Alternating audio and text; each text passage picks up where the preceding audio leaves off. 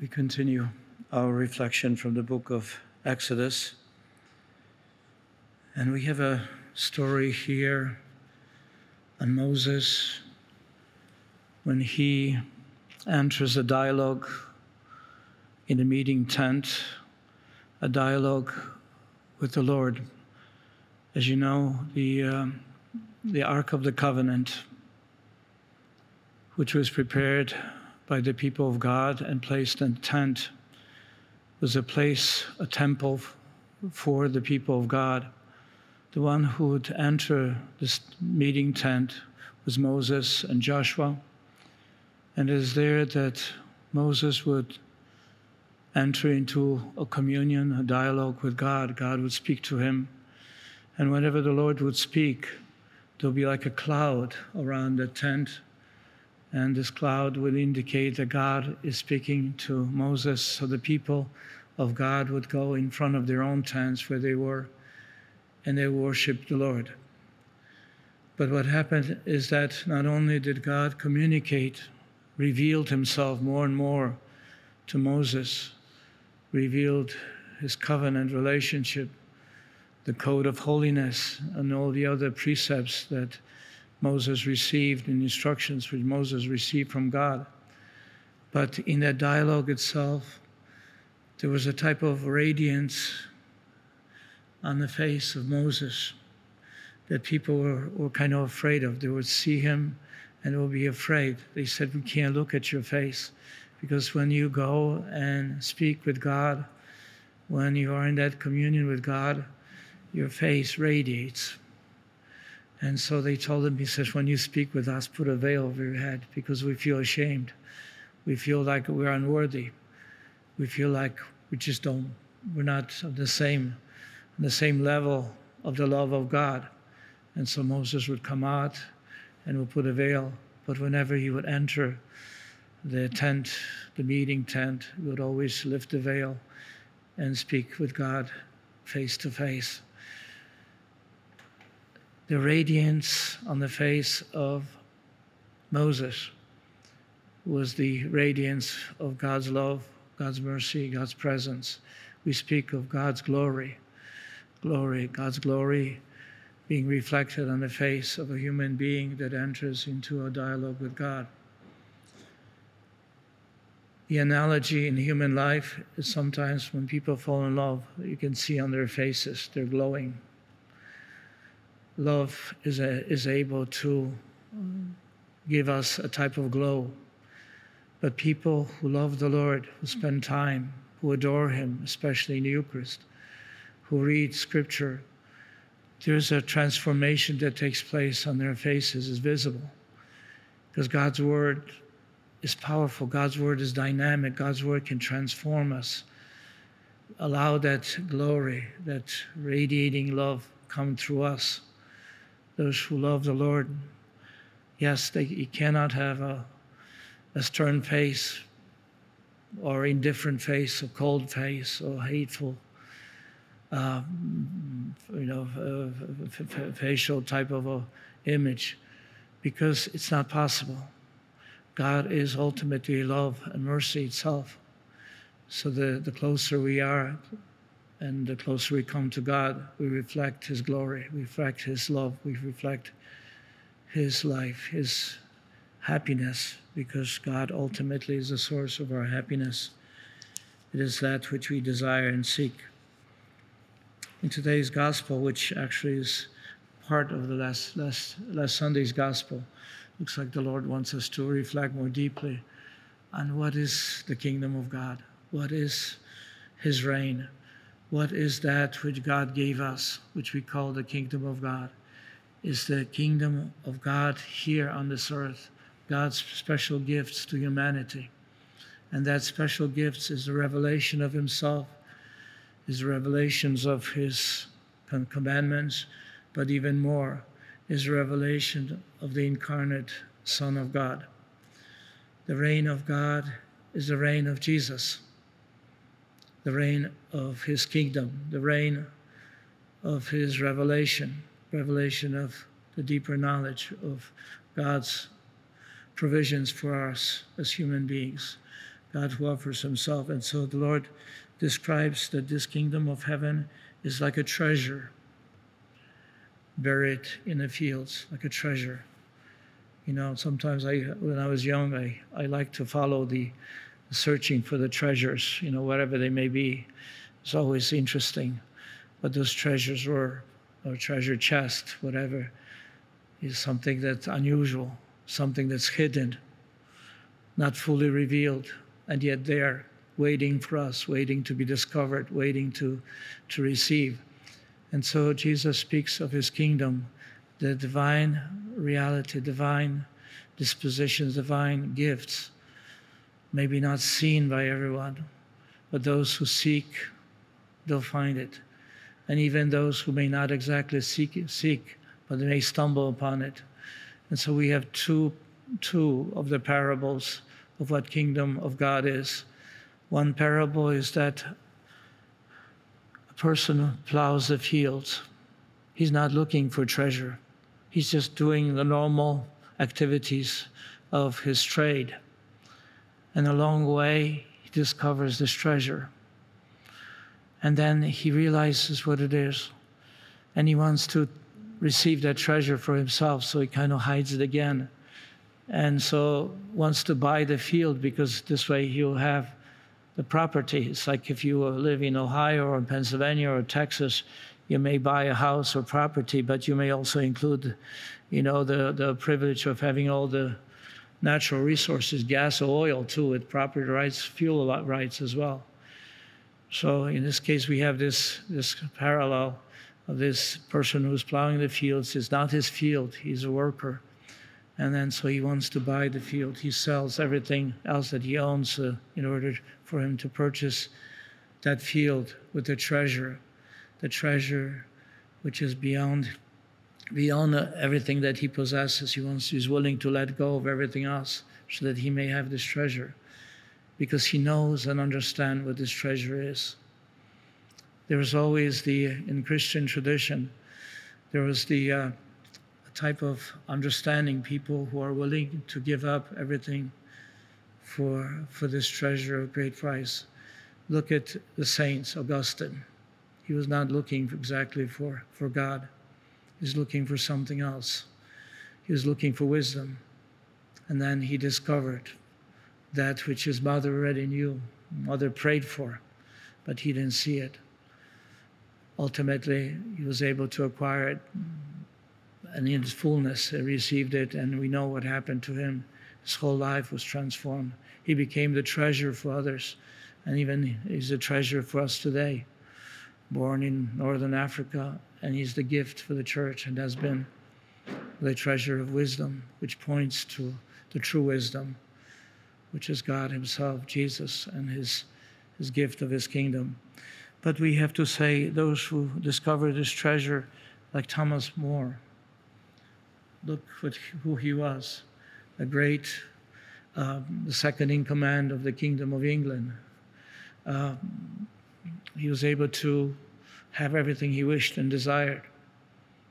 And yet, for him, faith and the love that he had for Jesus, love for the church, was so great that he was willing to let go of his possessions because he did not approve, you know, the, the king's decision to become himself the, the you know, the in charge of, of the Church of England.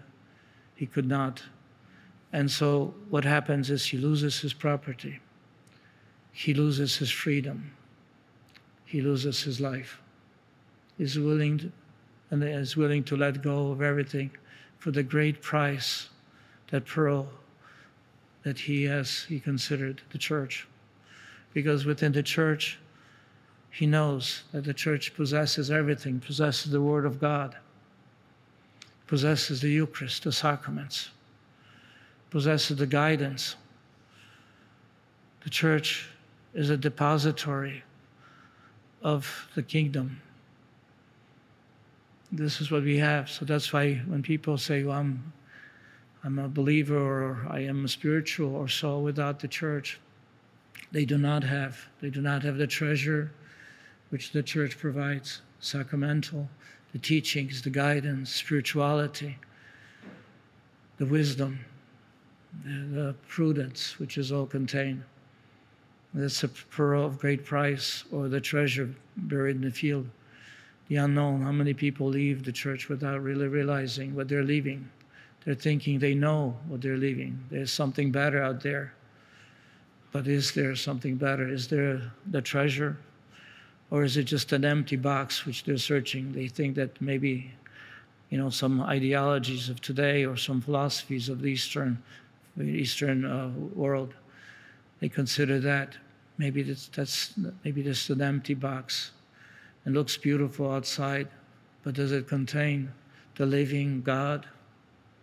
Does it contain Jesus, our Savior? Does it contain His teachings? It does not. And so for us here today, the Lord is inviting us to search for that pearl of great price.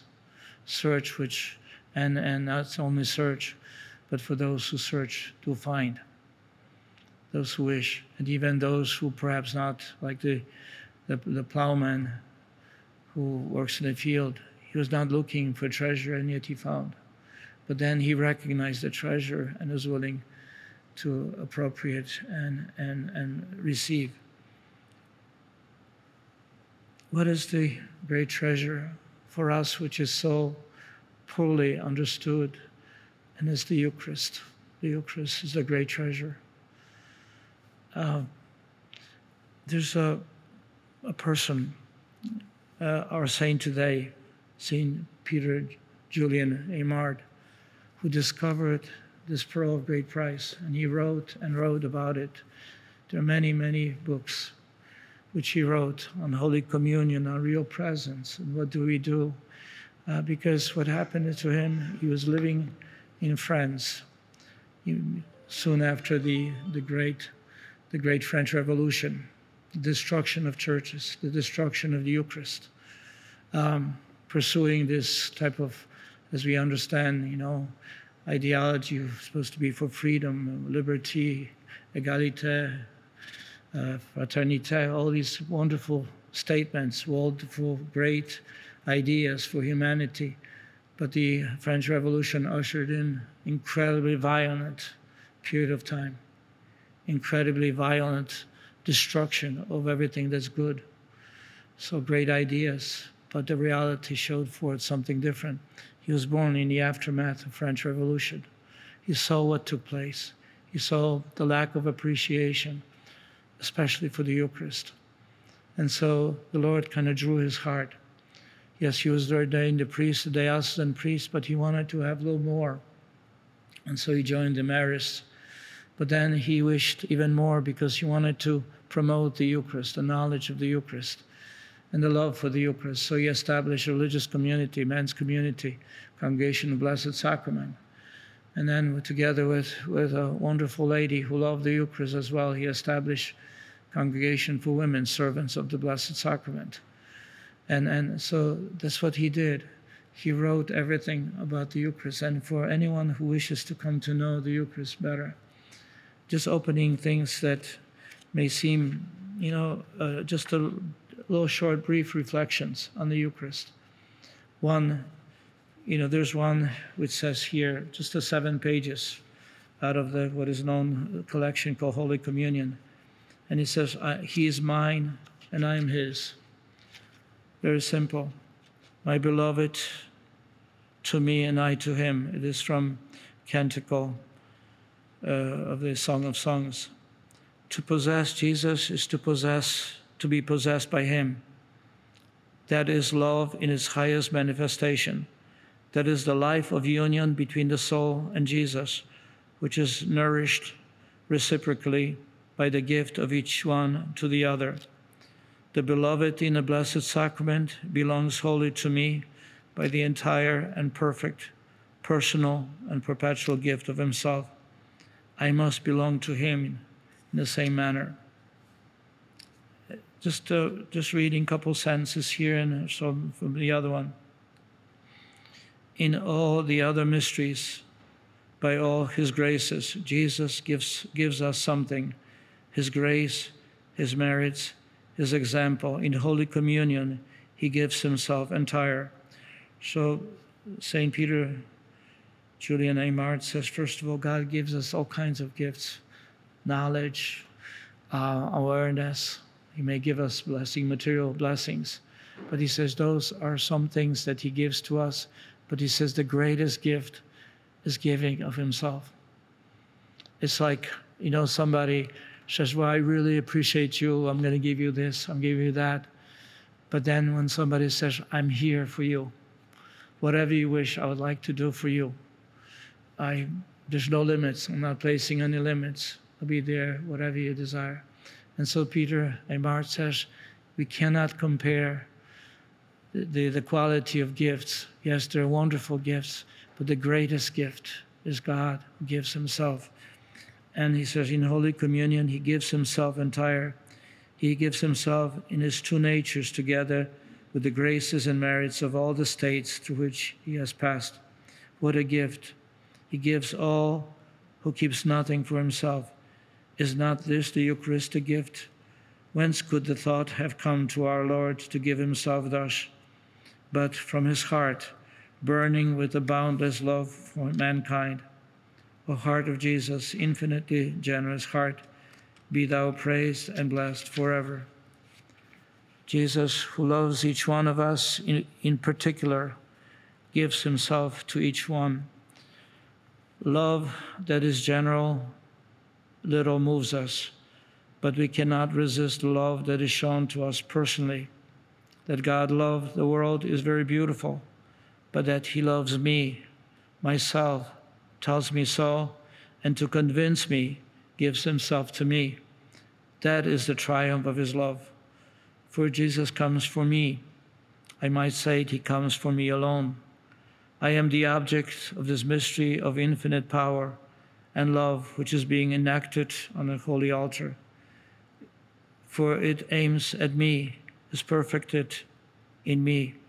a love which I shall, O love, what shall I give in return? That I, poor creature that I am, should occupy thus the thought of Jesus Christ, that I, th- I should be the goal of his love. O live and reign in me, my God. I will not that I will, I will not that you should have loved me in vain. Uh, there's so many things. I mean, I wish I could read more, but this time is limited here for us. But I'd like to just read a couple more sentences from another volume called The Real Presence. In the, in the Eucharist, Jesus Christ accepts again this immolation of self giving. He gives himself. He is there without any rights whatsoever the law does not give him recognition. He knows that, whether it's post uh, French Revolution or contemporary laws. The laws don't say anything about it. It says the law does not give him recognition. He, God, made man, the Savior of the human race, has scarcely a word in the code of the nations he has redeemed. Although he gives, although he lives in our midst, we do not know him.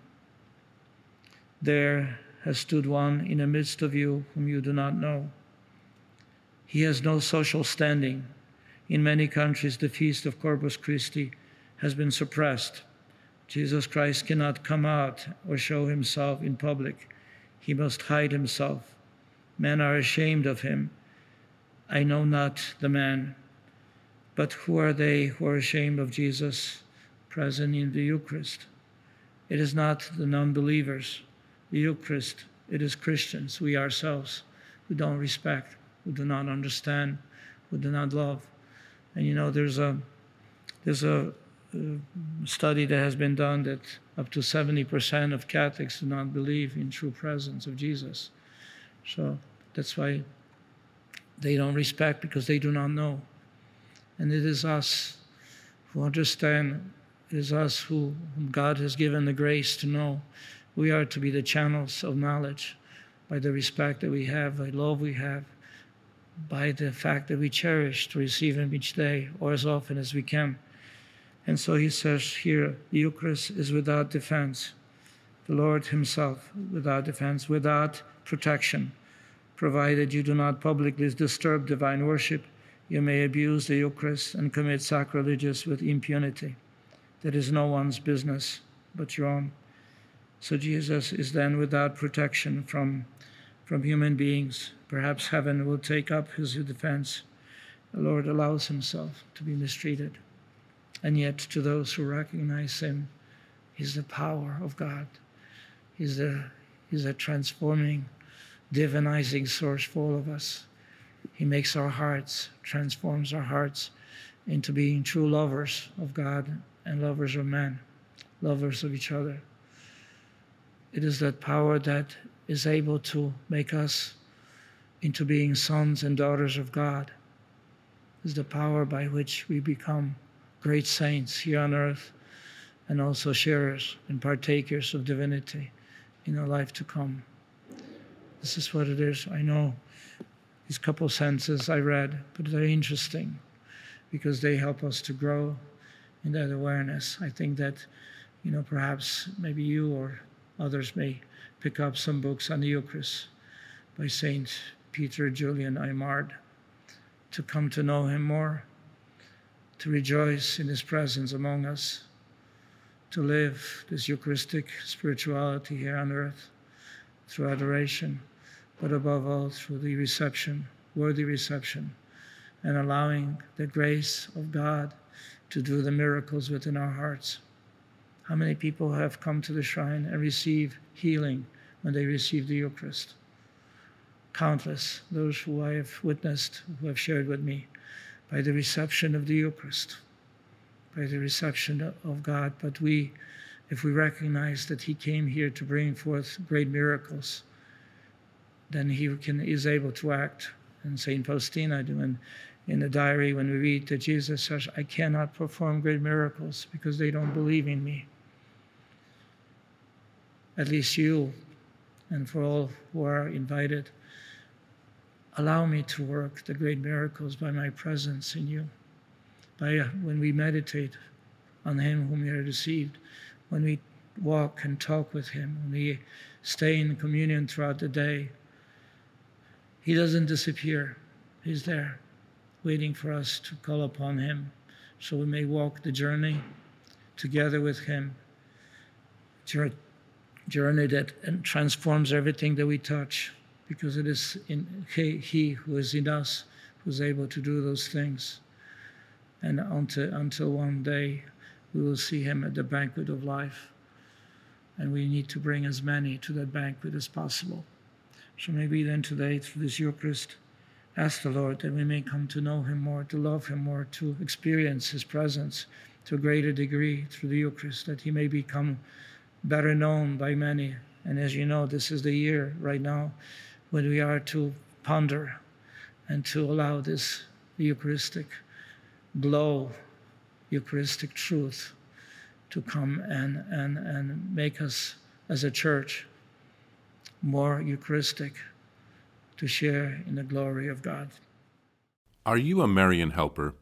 Join our Spiritual Benefit Society and start sharing in the graces of all the daily masses, prayers, and good works of Marian priests and brothers all over the world. Sign up is free and easy. Simply visit micprayers.org. That's micprayers.org. Thank you, and God bless you please follow or subscribe to this podcast to receive the latest episodes and updates. If you have been blessed by this podcast, I invite you to leave a review. Reviews greatly improve our podcast ranking and will help spread this podcast to other people throughout the world. Are you enjoying this podcast? I invite you to listen to more shows brought to you by the Marian Fathers of the Immaculate Conception. Join us daily for enriching spiritual content, which will help you on your journey with Jesus Christ. Simply visit DivineMercyPlus.org for a complete list of our shows. That's DivineMercyPlus.org. Are you a Marian helper? Join our Spiritual Benefit Society and start sharing in the graces of all the daily masses prayers, and good works of Marian priests and brothers all over the world. Sign up is free and easy. Simply visit micprayers.org. That's micprayers.org. Thank you, and God bless you.